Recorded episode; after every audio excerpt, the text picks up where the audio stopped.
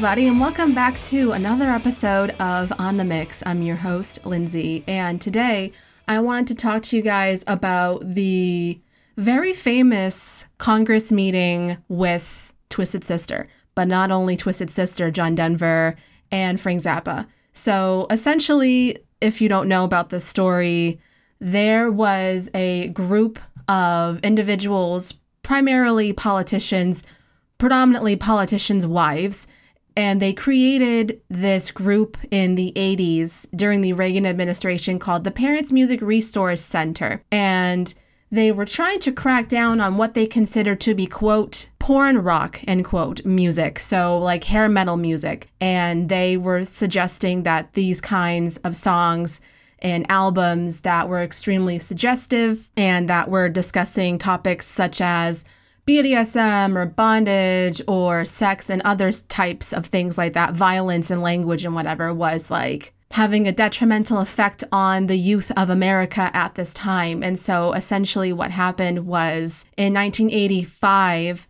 the Resource Center, the PMRC, who was run by Tipper Gore, the wife of Al Gore at the time, they had sent out letters to Twisted Sisters, Dee Snider, who is the lead singer. They sent out a letter to Frank Zappa and they sent out a letter to John Denver to discuss the topic of creating some kind of rating system where, similarly to how movies are rated, where you have PG, PG 13, rated R, and you have all the other ones in between G, you know, you have all of those ratings. They wanted to do something similar in the music industry. And at this time, they wanted to kind of create something similar. So they wanted to do like O means occult, V means violence, S means sex, and blah, blah, blah. They wanted to get their opinions and to speak with these three musicians on the topic at hand.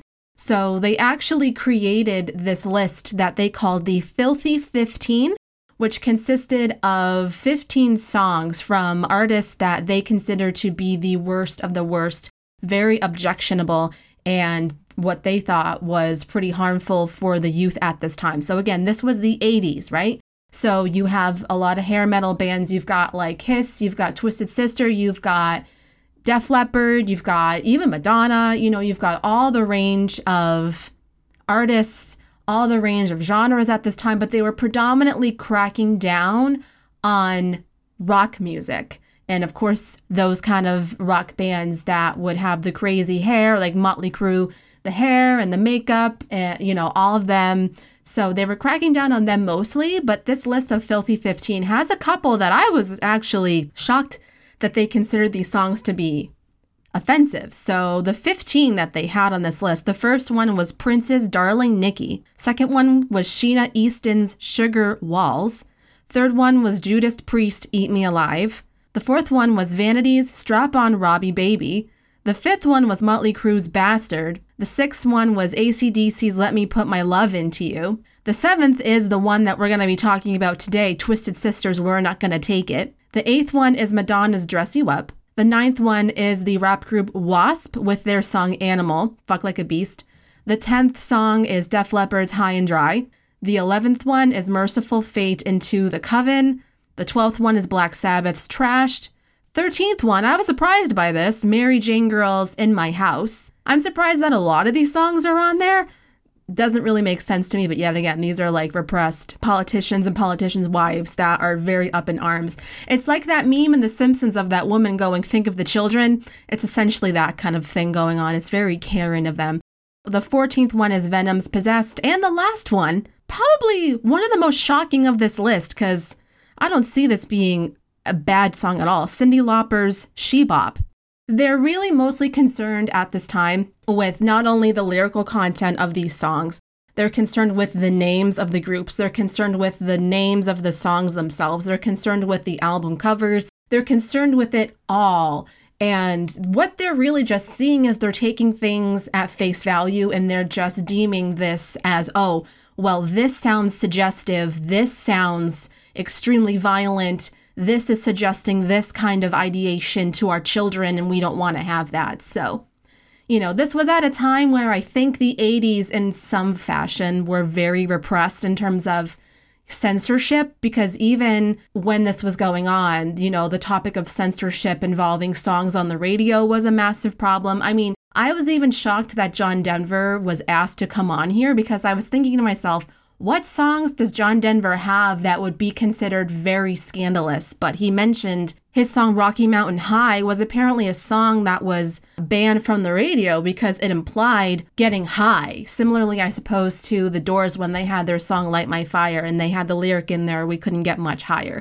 So, I suppose the topic of censorship in music has always been very prevalent, and you take it back as far as Elvis Presley, where even they were trying to repress him with how he was moving on stage. And so I think now we're in the 80s and things are taking a different turn in the music sphere itself. Again, you had the really heavy metal music, the hair metal music. You had bands like Kiss that were making a massive scene and were like, they were trolling, I suppose, like very uptight people. You know, like, oh wow, men wearing makeup and having really long hair and dressing like women and going on stage and doing whatever they do on stage and having album covers that look occult like or having songs that are all about sex or beating up women or all these kinds of things. Like, that's what this whole committee was created for. It was for the purpose of let's stop this kind of rhetoric and this kind of music from being pushed to our young children because they were like, oh, our children are so young and impressionable. And the reason why there's so much violence among children now is because of this kind of music. But were they not also taking into consideration that some of these movies and shows that were out at the time, like the horror type movies, the slasher movies, and all that stuff, is in a similar vein to the kind of like heavy metal music that's all fantasy based that's coming out, but they don't have any issue with that.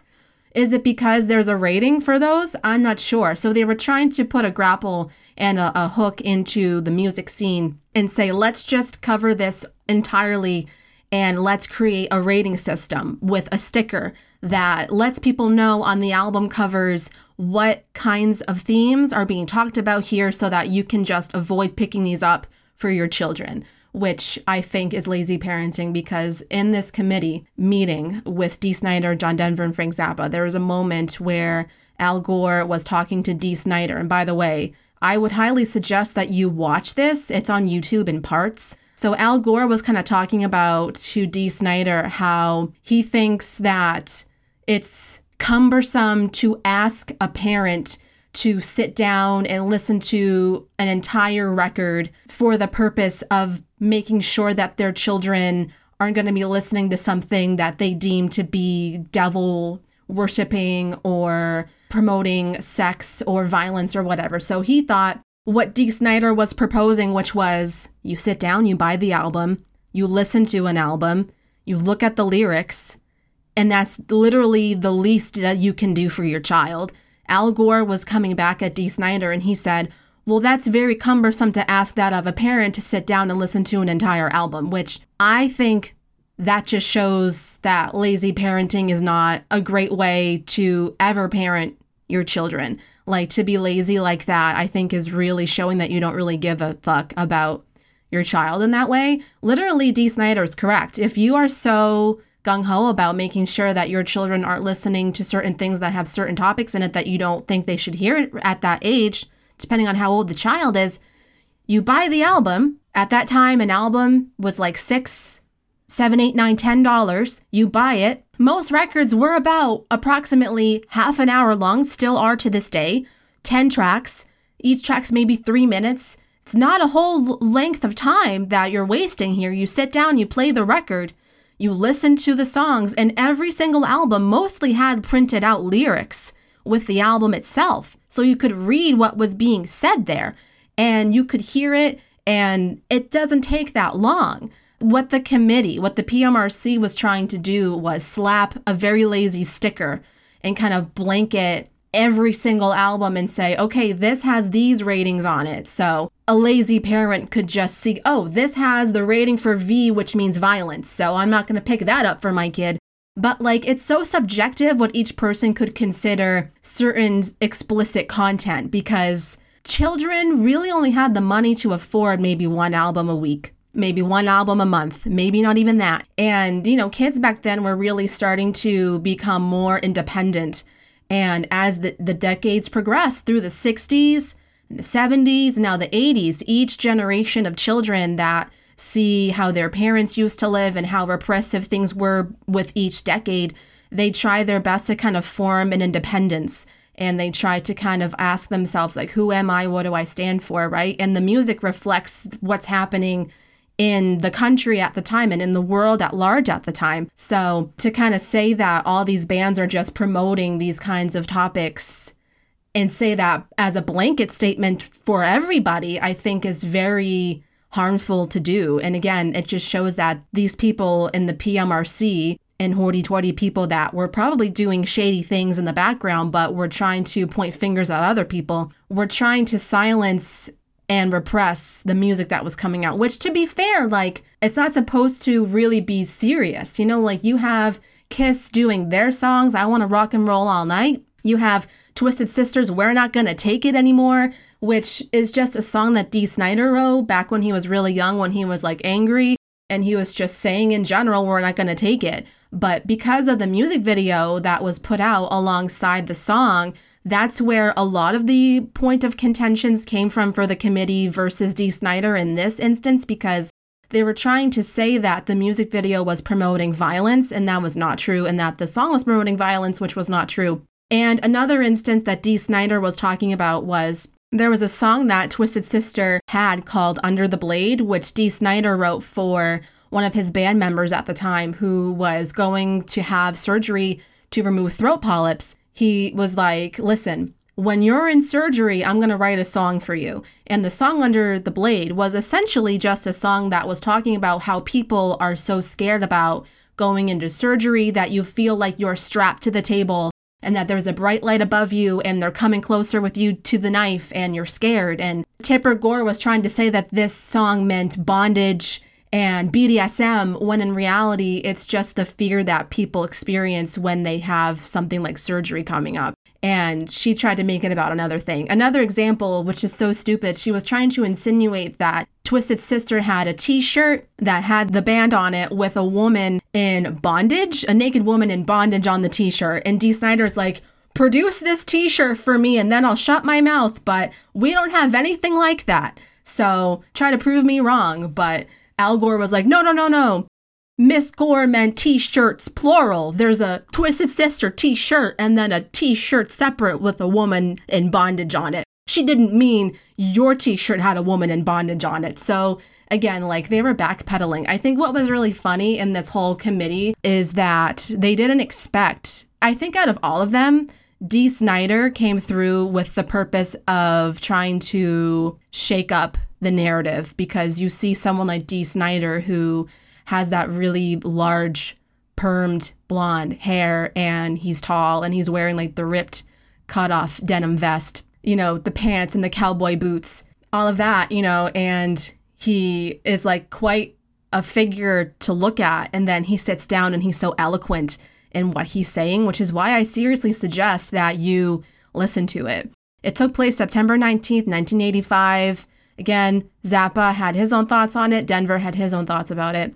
What was interesting about this event as well that I thought was kind of shady was the association that was going to create the labels for all music albums henceforth had already met with the PMRC and they agreed to label albums with the parental advisory stickers and there was no legislation on the floor, so the hearing was meant to serve as a forum for airing the issue itself. So basically, the people that they were asking to come in and talk about this couldn't even have a sway over the committee because an action was already decided to have these parental advisory stickers that we all know and we have seen since the 80s on all of our music albums was already put into place. So they couldn't win anything. They were just there to kind of vouch for themselves and to kind of maybe destigmatize what was happening in the music industry at the time. So, Dee Snider actually said a lot about this incident, this event, of course, because he was one of the main players. And I think his 30 minute talk with the committee really stands out amongst everything. So, he has this to say about the event. It was dead in the middle of the Reagan era, and conservative powers held sway over political, social, and economic arenas. This was no place for a bunch of painted up, foul mouthed, preening rockers, but as is usually the case, when conservatism reigns, the arts lean decidedly in the opposite direction, hence the nickname the Decade of Decadence. Loud and very proud, things were clearly headed for an impasse. This essentially negated any effort the unholy trinity of Frank Zappa, John Denver, and myself might make, and made our being there moot. There was no way for us to win. Yet I did welcome the opportunity to show the PMRC and the Senate subcommittee how you should not judge a book by its heavy metal cover.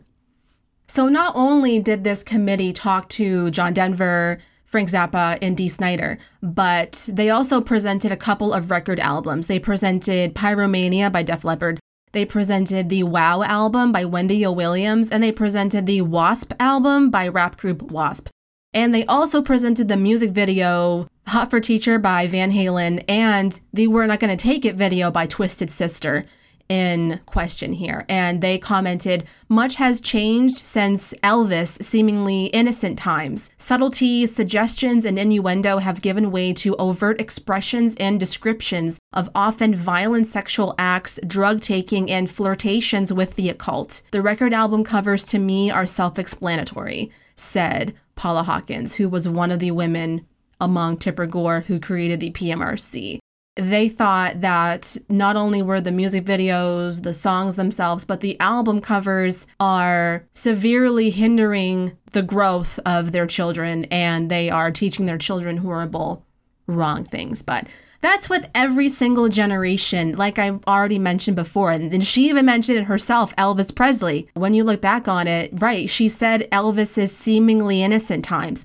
But back in the 50s, Elvis was swiveling his hips up there on stage, singing about rocking and rolling. They threatened to put this man in jail just for literally dancing to his own music and for, you know, singing rhythm and blues, which was, you know, the backbone of, you know, black artists at the time. So, and he was also great friends with many black artists, which, you know, at the time of segregation, that was very controversial. So, it's very ironic to me that now in 2023, we look back at the 80s with these campy songs. We're not going to take it. And I want to rock and roll all night and whatever other songs were on there. It's funny because it's all campy and it was meant to purposefully be campy because they were just trying to come out with something new and innovative and different in the 80s with rock music, you know?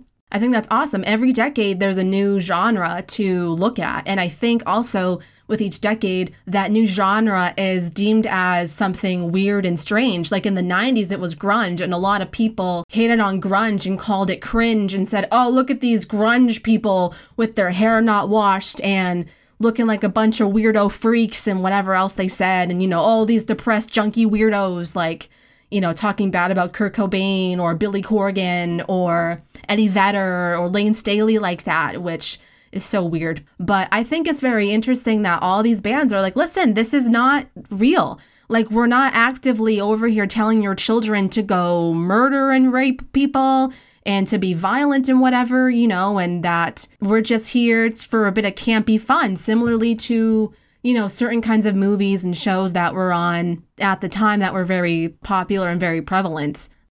So it, it is what it is. And I think it's just a bit of silly nonsense essentially and you know they had some other speakers there that you know were just saying that the music of the time that porn metal music the porn rock music that they were dubbing was horrible because it was different from the church music of the jazz and rock and roll age of the 40s and 50s and all of that they considered the quote unquote porn rock to have elements of hatred and that, oh, well, these musicians are teaching our children to hate other people. And that's not true, and that has never been true. Are there bands out there that definitely talk about occult like kind of stuff? Sure. But most of these bands are just a bit of campy fun, especially in the 80s. It was all for a bit of fun and games. That's all that it was for. So the fact that these people like Tipper Gore and all of these other people took this very seriously and they actively tried to dismantle the heavy metal genre as an entirety is really silly to me because, like I said, if you look back on all of that now, it's just so silly and it's innocent, you know, compared to maybe what's being put out there now and all the other kinds of genres that we have now. So it's really interesting because this sticker was utilized and this was put into rotation. And of course, it still is here today, the very famous parental advisory sticker. But some people consider that to be almost like a reversal of what the PMRC intended for that sticker to be, because they intended to have that sticker to mean avoid this at all costs because it has very outlandish content that maybe you don't want to listen to or your children wouldn't want to listen to. But it almost was looked at as a, ooh, this album has very interesting subject matters. That's really cool. I want to purchase this just because it has the sticker. So now it became almost like a forbidden fruit type of situation, like a Pandora's box situation, you know? Like you see an album that has a parental advisory sticker and you kind of know that it's going to be good because it talks about interesting things or it sounds really interesting because you almost kind of compare those rock albums that had the parental advisory sticker or hip hop and rap albums, they had those on there too. And then you compared that to maybe safer stuff that maybe other people considered square or like boring or wasn't worth your time to listen to because it was just dull.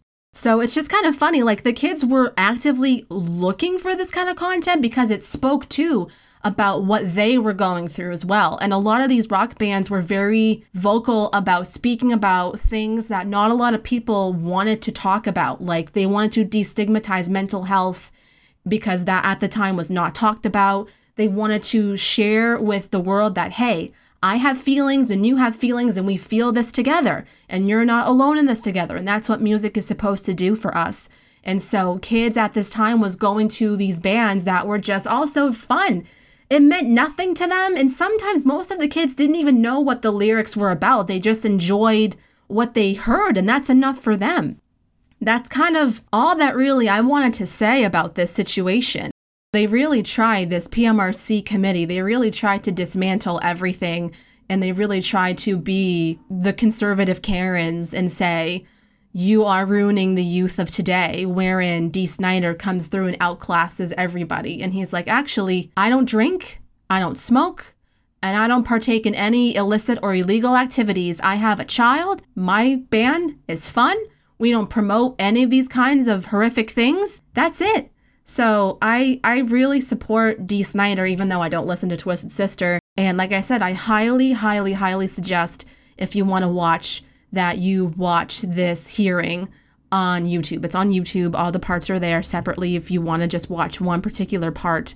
Dee Snider coming in there dressed the way that he normally did and purposefully not wearing a suit, purposefully not slicking his hair back and looking a certain kind of way, that was to throw them off their game and make sure that they knew like you can't judge me by the cover of what I look like and the cover of my band's albums and he came in there and he outclassed everybody. He actually has this to say that I thought would be a great way to kind of end this episode here. He says, I was the poster boy for everything wrong with society. Let's cut to 25 years later. He said this in 2010. I'm still married. None of my kids have been busted for drug possession. Can Al and Tipper Gore say the same thing? I don't think so. He then went on to say this. He actually has his own website where he talks about this entire event, which I think is really interesting. So he says, while initially my appearance at those Senate hearings was damaging to my career and reputation,